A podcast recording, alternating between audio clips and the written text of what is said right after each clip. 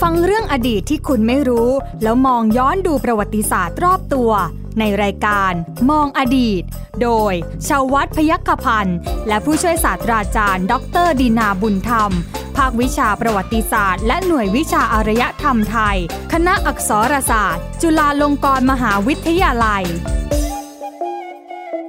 สวัสดีครับ คุณผู้ฟังครับต้อนรับคุณผู้ฟังเข้าสู่รายการมองอดีตครับผมใหญ่ชวัฒน์ปยกพันธ์ก็ยังคงอยู่ประจำกับรายการนี้นะครับคุณผู้ฟังครับพร้อมด้วยผู้ช่วยศาสตราจารย์ ดรดินาบุญธรรมอาจารย์จากภาควิชาประวัติศาสตร์และหน่วยวิชาอารยธรรมไทย คณะอักษรศาสตร์จุฬาลงกรณ์มหาวิทยาลัย สวัสดีครับอาจารย์ครับ สวัสดีครับคุณใหญ่ครับ สวัสดีท่านผู้ฟังทุกท่านด้วยครับ ครับผมอาจารย์นะฮะวันนี้ ครับ ก็เป็นอีกวันหนึ่งนะฮะ อ่า ที่เราจะนำเรื่องราวต่างๆเนี่ยมาบอกมาเล่าให้กับคุณผู้ฟัง โดยเฉพาะใครก็ตามที่สนใจประวัติศาสตร์ ครับ แล้วก็ในสมัยกรุงศรีอยุธยาด้วย อ่าครับ นะฮะเหมือนเหมือนวันนี้อาจารย์จะเจาะไปที่กรุงศรีอยุธยาเลยใช่ไหมฮะ ก็ หรือว่า ส่วนหนึ่คาบงเกี่ ข ยว องประวัติศาสตร์ในยุคต้นในยุคกำเนิดของกรุงศรีอยุธยา แสดงว่าอาจจะมี แล้วก็ คาบเกี่ยวกับสุโขทัยเหรอ ก็อาจจะมีคาบเกี่ยวกับยุคที่เกิดขึ้นก่อนหน้าการตั้งกรุงศรีอยุธยา อ๋อ อ้าวเพราะฉะนั้นตั้งคำถามก่อนนะ ในฐานะคนเรียนประวัติศาสตร์มาแล้ว ในซึ่ง หมายถึงอาจารย์หรือผม หมายถึงคุณใหญ่ อ่ะโอเค เอ่อคุณใหญ่เป็น ตอบได้ไหมไม่รู้ อาจารย์เป็นอาจารย์เป็นครูประวัติศาส ตร์อาจารย์ก็ต้องตั้งคำถามคุณใหญ่ว่า ในฐานะคนเคยเรียนประวัติศาสตร์มาเป็นส่วนหนึ่งของวิชา เออเออ สังคม เออ ศึกษามาแล้ว คุณใหญ่ต้องทราบว่า ใครเป็นคนสถาปนากรุงศรีอยุธยา พระเจ้าอู่ทอง อ่าใช่ไหม ใช่ ชุดความรู้อันนี้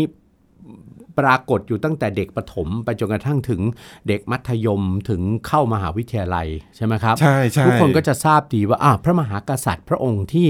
สถาปนากรุงศรีอยุธยาเนี่ย ครับ นะครับเป็นเป็นเป็นเมืองศูนย์กลางอำนาจ อืม ในลุ่มแม่น้ำเจ้าพระยาตอนล่างเนี่ยนะค ครั รับ บ พระนามว่าสมเด็จพระรามาธิบดีที่หนึ่ง ที่หนึ่งใช่ หรือ พระเจ้าอู่ พระเจ้า ทอง อู่ทอง ครับ หรือบางคนก็เรียกว่า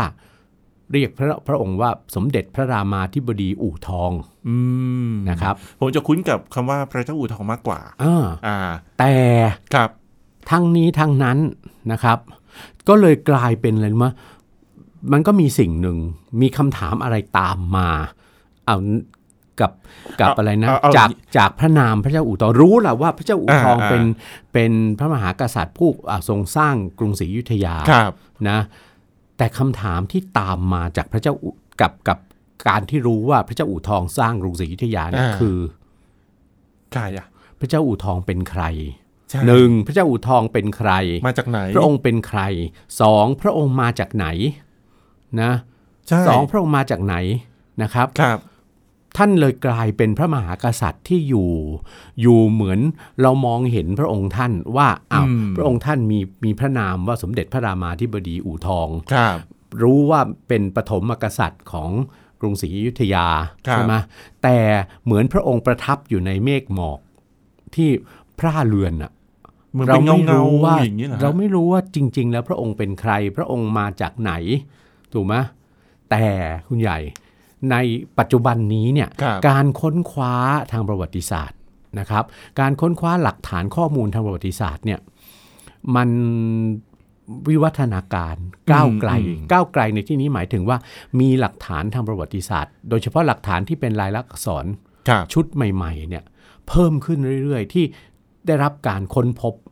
ใหม่เรื่อย อาจารย์ชุดใหม่ที่ค้นพบเรื่อยๆ มันไปหักล้างกับชุดเก่าไหม หรือว่าเป็นชุดใหม่ที่ต่อ ไม่หรอก เติมจากชุดเก่า ๆ มีทั้งที่หักล้างและมีทั้งที่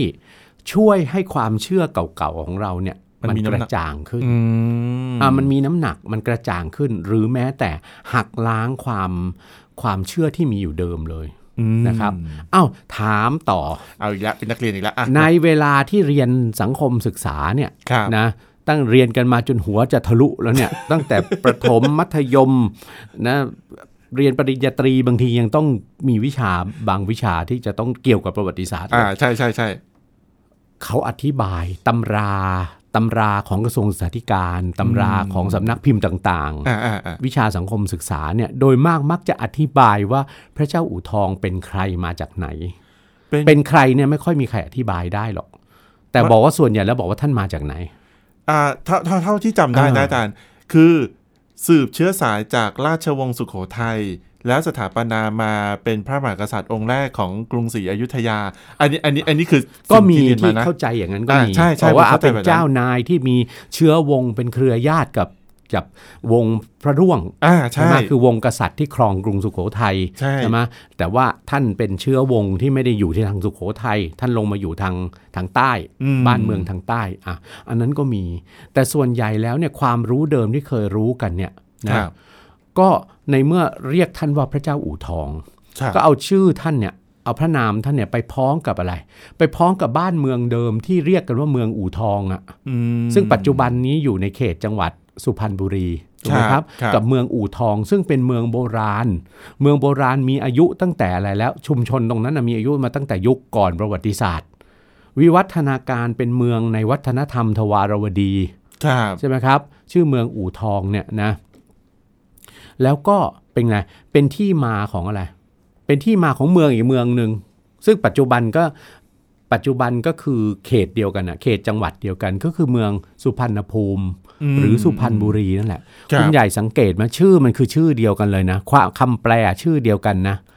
สุพรรณภูมิก็คือแผ่นดินแห่งทอง ครับ สุพรรณบุรีเมืองแห่ง เมื ท อง อง ทอง อูทอง เมืองเมืองเมืองทอง เออเมืองแห่งทองอีกใช่ไหม ครับ นะครับ ประมาณอย่างนั้นหนีหนีทองไม่พ้น เพราะฉะนั้นมันแสดงให้เห็นถึงความสืบเนื่องกันอยู่ตรงนั้น อืม ใช่ไหมครับ แต่ขณะเดียวกัน แล้วเราก็เลยเชื่อว่าเอ่อสมเด็จพระเจ้าอู่ทองเนี่ย เสด็จหนีอะไรมาหนีโรคระบาด อืม หนีโรคหา มันมีตำนานเกิดขึ้นจริง ๆ ว่ามีโรคหาระบาดที่เมืองเท้าอู่ทอง ครับ บอกว่าเมืองเท้าอู่ทองนะ ไม่ได้พูดว่าเมืองอู่ทอง ครับอ่าแล้วมันอยู่ตรงไหนล่ะ เมือง ครับ เท้าอู่ทองไม่รู้อยู่ตรงไหน อ่า ก็แต่แต่ก็เลยสันนิษฐานว่าคือเมืองอู่ทอง บอกเสด็จพาผู้คนอพยพมา ครับ จนกระทั่งถึงอะไร ถึงบริเวณหนองสโหน อ่า ซึ่งอยู่กลางเกาะเมืองอยุธยา ครับ แล้วก็ทรงสร้างบ้านแปลงเมืองขึ้นมาใหม่ กลายเป็นกรุงศรีอยุธยา อืม นะครับ เชื่อกันมานานมากเรื่องเนี้ยเรื่องพระเจ้าอู่ทองหนีโรคหา มาจากเมืองอู่ทองแล้วมาสร้างกรุงศรีอยุธยาเนี่ย ครับ นะแต่บอกแล้วไงว่าวิวัฒนาการหรือความก้าวหน้าของการได้มาซึ่งหลักฐานทางประวัติศาสตร์เนี่ย ครับ ทั้งจากการค้นคว้าหลักฐาคนรับ ที่เป็นลายลักษณ์อักษร ทั้งจากการสำรวจขุดค้นทางโบราณคดี อ่า นะ ค ค รั รั บบ เอ่อความคิดตรงเนี้ยตกละ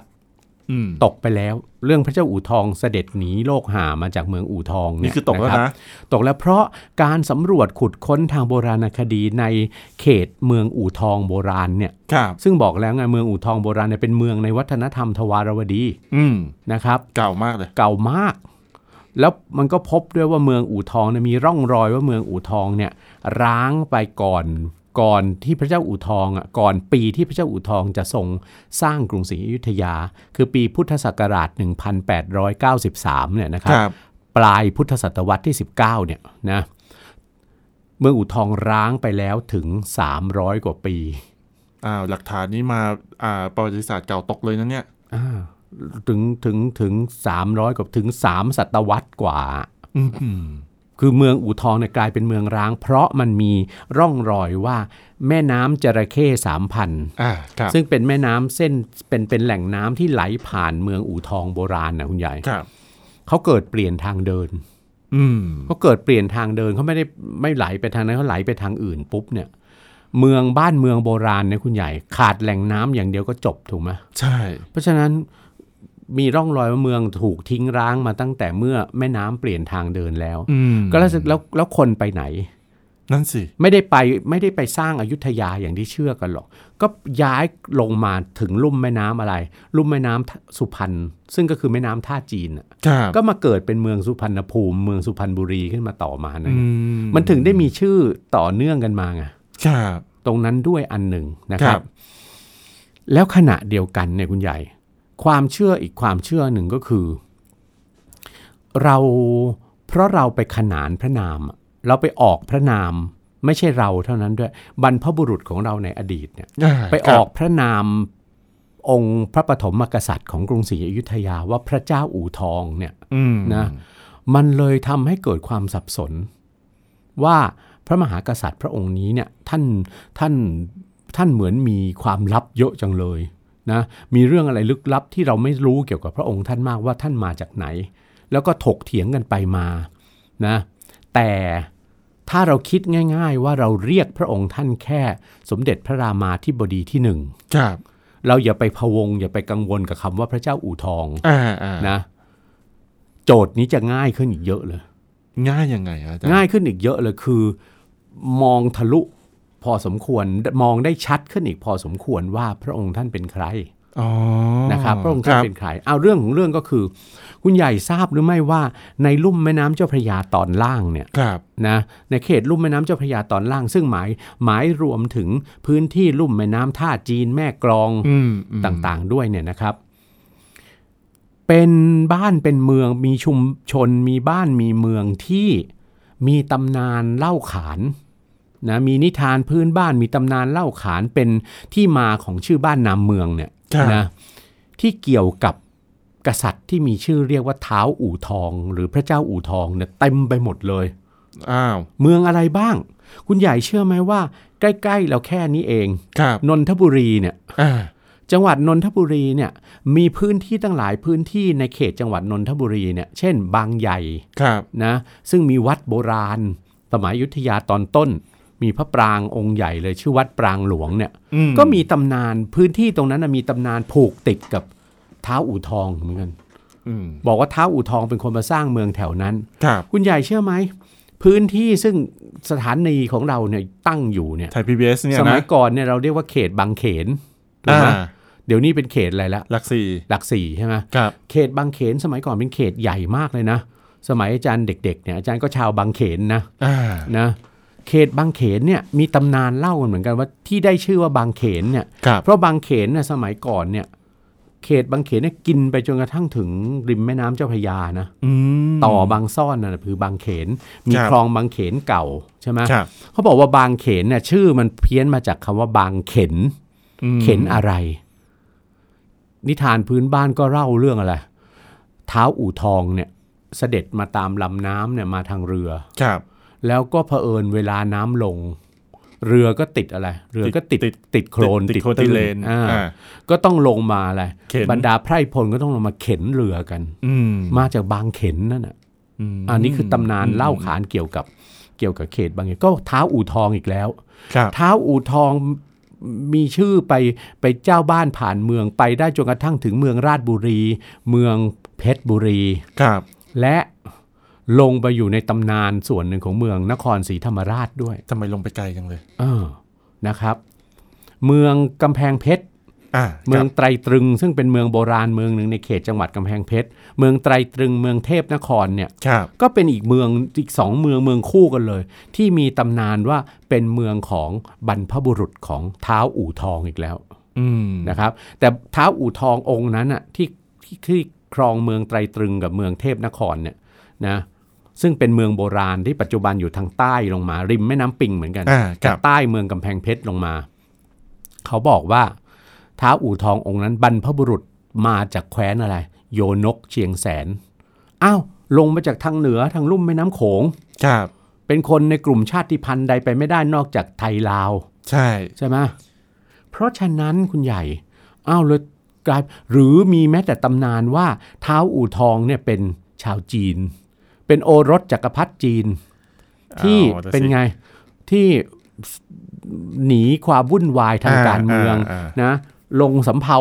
มาแสวงโชคมา แล้วก็ขึ้นมามาขึ้นมาขึ้นบกแถวแถวเมืองอะไรนครศรีธรรมราชแถวแถวเอ่อเพชรบุรีอะไรต่างๆ เหล่านั้น แล้วก็สถาปนาตัวเองขึ้นเป็นใหญ่แล้วในที่สุด แต่ตำนานเท้าอู่ทองเนี่ยแต่ละตำนานแต่ละชุดเนี่ยนะครับ จะจบลงด้วยเท้าอู่ทองไปสร้างเมืองอะไรขึ้นที่อันที่ในที่สุด อยุธยาเนี่ยเหรอก รุงศรีอยุธยาทั้งสิ้น เลยกลายเป็นข้อถกเถียงอยู่พักหนึ่ง สนุกสนานมากว่าข้อถกเถียงเกี่ยวกับพระเจ้าอู่ทองมาจากไหน โดยไอ้ข้อถกเถียงอันเนี้ยนะที่เคยถกเถียงกันหน้าดำหน้าแดงเลยเนี่ยนะแล้วในที่สุดก็ไม่มีใครช นะ เพราะมันจะไม่จำเป็นต้องมีใครชนะ ใช่ใช่ใช่ วิชาประวัติศาสต ใช่ ร์ใช่ไหม ใช่ ครับ มันมาจากความเชื่อพื้นฐานความเชื่อหนึ่งก็คือ เชื่อว่าเท้าอู่ทองที่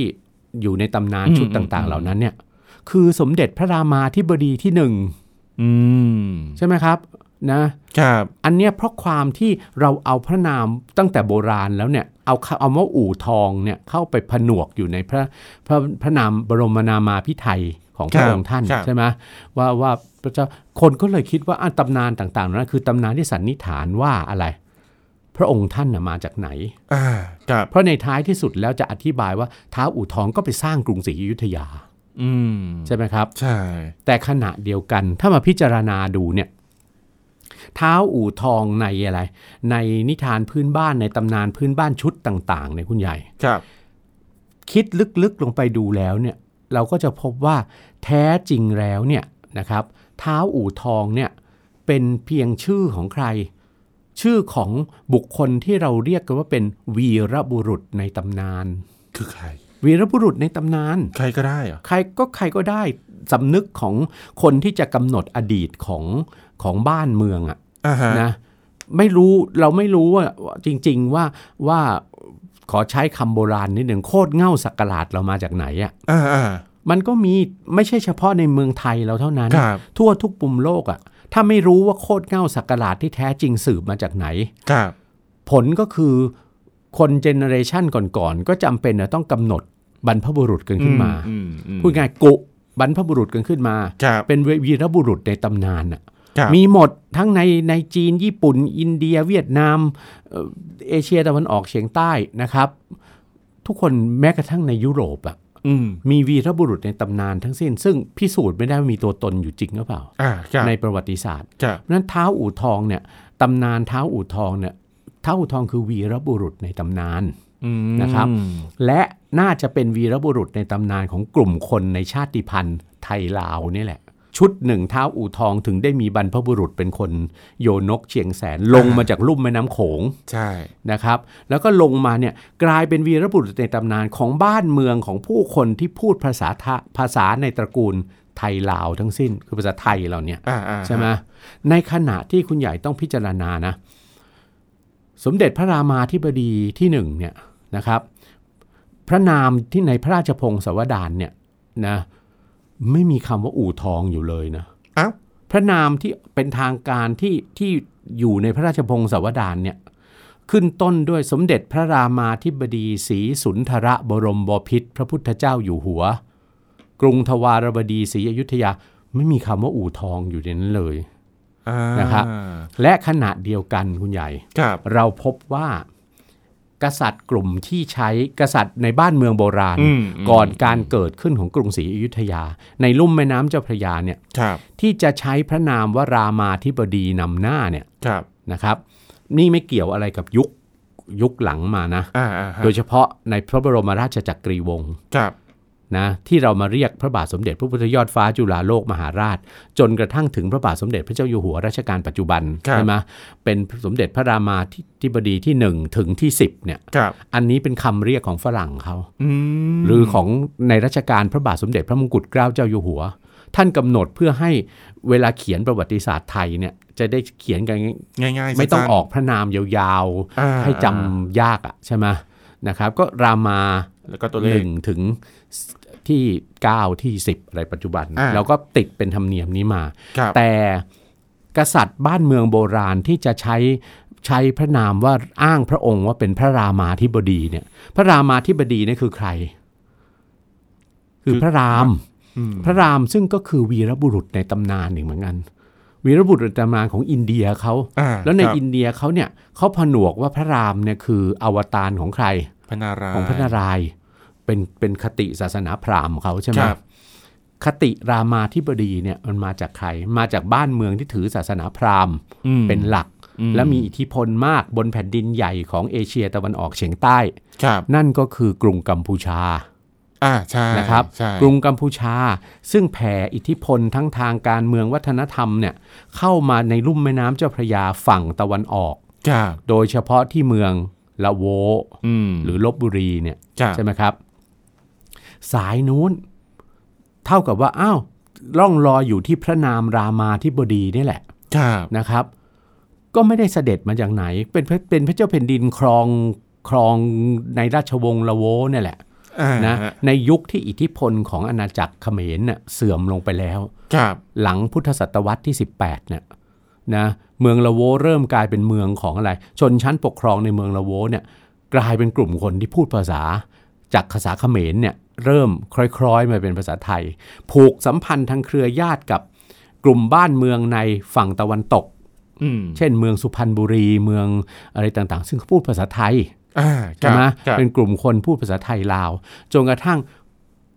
ลักษณะของบ้านเมืองโบราณในเอเชียตะวันออกเฉียงใต้เนี่ยเขาอยู่กันด้วยระบบเครือญาติ อืม เขาผูกสัมพันธ์ทางเครือญาติส่งส่งใครนะ ส่งลูกชายลูกสาวไปแต่งงานกัน อ่า ใช่ไหม ครับ ในท้ายที่สุดเนี่ยเราก็ยอมรับความรู้ชุดความรู้อันหนึ่งก็คือ กรุงศรีอยุธยาเนี่ยสถาปนาขึ้นได้ด้วยการรวมน้ำหนึ่งใจเดียวกันของนครรัฐสองนคร คือละโวกับสุพรรณภูมิ อืม ใช่ไหมครับ ครับ ในปลายพุทธศตวรรษที่ 19 อ่าฮะ นะซึ่งอันนั้นมีข้อมูลปรากฏอยู่ว่าสมเด็จพระรามาธิบดีที่หนึ่งเนี่ยนะหรือหรือที่เราเรียกว่าพระเจ้าอู่ทองเนี่ย ครับ ทรงเสกสมรสนะกับเจ้าหญิงของแคว้นสุพรรณภูมิ อืม ใช่ไหมก็คือคนพูดภาษาเขมรแต่งกับคนพูดภาษาไทยอะ่ะ อ่าฮะ แล้วท่านก็ท่าพระพระองค์ท่านเองก็ได้รับการสนับสนุนจากฝ่ายสุพรรณภูมิด้วย ครับ ท่านก็สร้างกรุงศรีอยุธยาได้ เพื่อที่จะเป็นไงได้ครองพื้นที่ที่เป็นชัยภูมิที่เยี่ยมอะ อ่า คือจุดบรรจบของลำน้ำสาขาต่างๆ ก่อนที่จะออกสู่อ่าวไทยอ่ะ ครับ เพราะในยุคพุทธศตวรรษที่ 19เนี่ยคุณใหญ่ พุทธศตวรรษที่ 19เนี่ยถ้าเป็นคริสตศตวรรษมันก็คือคริสตศตวรรษที่ 14 ประมาณนั้น อ่าครับ การเครือข่ายการค้าโลกทางทะเลอะมันเริ่มเติบโตขึ้น อืม บ้านเมืองตรงไหนตรงไหนก็อยากจะเข้าอยู่ในเครือข่ายของการค้าทางทะเล ครับ จากจีนไปสู่อะไร ยุโรป ไปสู่อินเดียไปสู่ทะเลอาหรับเปอร์เซีย อ่า แล้วก็สามารถขนสินค้าต่อไปถึงยุโรปได้ ครับ นะครับ เพราะฉะนั้นอันเนี้ยมันคือเหตุอันหนึ่งที่กรุงศรีอยุธยาเกิดขึ้น อืม นะและกรุงศรีอยุธยาเกิดขึ้น เพราะสิ่งเหล่านี้เพราะฉะนั้นพระนามและพระนามว่ารามาธิบดีและต่อด้วยอู่ทองเนี่ย มาจากไหน ก็ในเมื่อทรงรวมทรงรวมนครรัฐของพระองค์เนี่ยกับสุพรรณภูมิใช่ อ่า ไหม ครับ ท่านก็จะต้องท่านก็ท่านเท่ากับท่านเป็นตัวแทนของสองวงอะ อ่า ใช่ไหมคำว่าอู่ทองอะจริง ๆ มันเป็นมันเป็นชื่ออะไร ชื่อของวีรบุรุษของฝ่ายสุพรรณภูมิเขามากกว่า ครับ แต่สัญญลักษณ์ของการที่ท่านเป็นขึ้นมาเป็นกษัตริย์พระองค์แรกของกรุงศรีอยุธยาเนี่ยใช่ไหมท่านก็ใช้คำว่าอะไร ท่านก็นำพระนามของฝ่ายฝ่ายสุพรรณภูมิมาใช้ด้วย เพราะฉะนั้นเพื่อแสดงให้เห็นว่าท่านเป็นอะไร เป็นวีรบุรุษเป็นผู้นำของทั้งสองฝ่าย อืม ใช่ไหมครับ มี ครับ สิทธิอำนาจอันชอบธรรมที่จะปกครองใช่ไหมกรุงศรีอยุธยาซึ่งเป็นเมืองที่ทั้งสองฝ่าย ทั้งฝ่ายละโวและฝ่ายสุพรรณภูมิร่วมกันสร้างมา ครับ เพราะฉะนั้นพระนามเลยกลายเป็นสมเด็จพระรามาธิบดีอู่ทอง ไป คนรุ่นหลังโดยโดยเฉพาะในยุคที่ยุคบุกเบิกอะว่างั้น อ่า เถอะ อ่าอ่า ของการศึกษาประวัติศาสตร์อยุธยาเนี่ย ครับ ใช่ไหมครับ แม้กระทั่งอะไรครับ องค์บิดาของวิชาประวัติศาสตร์และโบราณคดีไทย สมเด็จกรมพระยาดำรงราชานุภาพเองเนี่ยก็ทรงติดคือทรงสะดุดอะต้องว่าอย่างนี้เหมือนกัน อืม ก็ทรงสะดุดกับข้อมูลตรงเนี้ยนะก็ทำให้ทรงสันนิษฐานเอาด้วยด้วยตำนานชุดต่างๆ ที่เกี่ยวข้องกับเท้าวอู่ทองอะ ครับ โดยเฉพาะเรื่องเท้าวอู่ทองหนีโรคหามาจากเมือง เมืองอู่ อู่ท ท อ อง ง ใช่ไหมซึ่งมันเป็นไปไม่ได้เลย เพราะหลักฐานคัดง้างกับหลักฐานทางโบราณคดีนะอย่างที่บอกแล้วเมืองอู่ทองร้างไปสามศตวรรษแล้ว ก่อนพระเจ้าอู่ทองจะสร้างกรุงศรีอยุธยานะครับ คือมันทำให้มันทำให้เข้าใจได้เลยว่าด้วยความที่พระองค์เนี่ย เออ ค่อนข้างจะเลือนลาง ใช่ เลือนอ่ามีมีมีภาพที่ค่อนข้างจะเลือนลาง เมื่ออาจารย์นำชุดข้อมูลที่บอกว่าคำว่าอู่ทองเนี่ยมันเป็นเหมือนการสร้างวีร วีร บุรุบุษ รุษ ทีนี้เนี่ยพอด้วยความที่อ่าสมเด็จพระรามาธิบดีที่หนึ่งเนี่ย ครับ อุเลือนลาง แล้วก็ทรงเป็นปฐมบรมกษัตริย์ ปฐมกษัตริย์ ของกรุงศรีอยุธยา กรุงศรีอยุธ คนก็เลยเรียกว่าอู่ทอง อืม ไปด้วย ใช่ ก็คือเป็นวีรบุรุษนั่นแหละ คือความที่พงศาวดารโบราณเนี่ยออกพระนามท่านว่าสมเด็จพระรามาธิบดีอู่ทองเนี่ย อ่า นะแล้วมันมีตำนานที่ว่าด้วยเท้าอู่ทองเนี่ยมากมายหลายชุด อ่าอ่า คนยุคบุกเบิกของการศึกษาประวัติศาสตร์เนี่ยก็เลยเข้าใจไปว่า สมเด็จพระรามาธิบดีอู่ทองเนี่ยคือคนคนเดียวกันกับ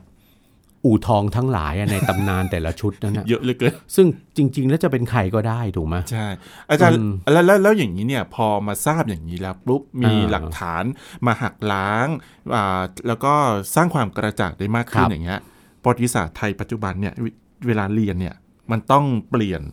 ขนาดนั้นเลยไหม มันก็ไม่จำเป็นต้องเปลี่ยนก็ก็อย่าง คือคื ที่ อคือ อย่า แบ ง บ ที่บอก ไม่ให้ แล้ว เรียกอู่ทองแล้ว อ๋อไม่ไม่ก็ในเมื่อในเมื่อเป็นพระนามเก่าที่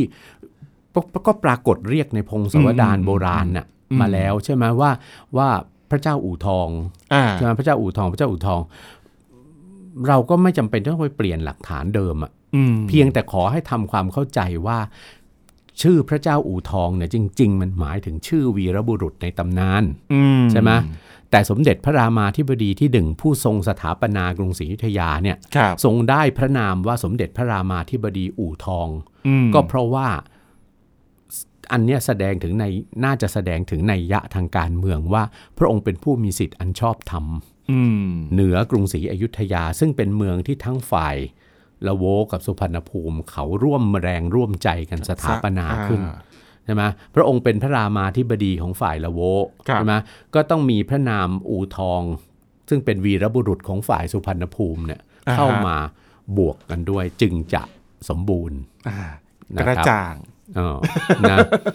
กระจ่างอะ ก็ คุณผู้ ไม่ ฟัง ไม่กระจ่างก็คุยกันต่อได้ เออ นะ นะครับ นอกรอบก็ยังได้นะครับ ครับผมเอาละวันนี้หมดเวลาแล้วนะฮะคุณผู้ฟังครับ ขอบคุณสำหรับการติดตามนะครับ อาจารย์ดีนาบุญธรรมแล้วก็ผมใหญ่ชาววัดพยกพันธ์ลาคุณผู้ฟังไปก่อนครับ สวัสดีครับ สวัสดีครับ ติดตามรายการได้ที่ www.thaipbspodcast.com แอปพลิเคชัน Thai PBS Podcast หรือฟังผ่านแอปพลิเคชัน Podcast ของ iOS Google Podcast Android Podbean SoundCloud และ Spotify ติดตามความเคลื่อนไหวของรายการและแสดงความคิดเห็น โดยกดถูกใจที่ facebook.com/thaipbspodcast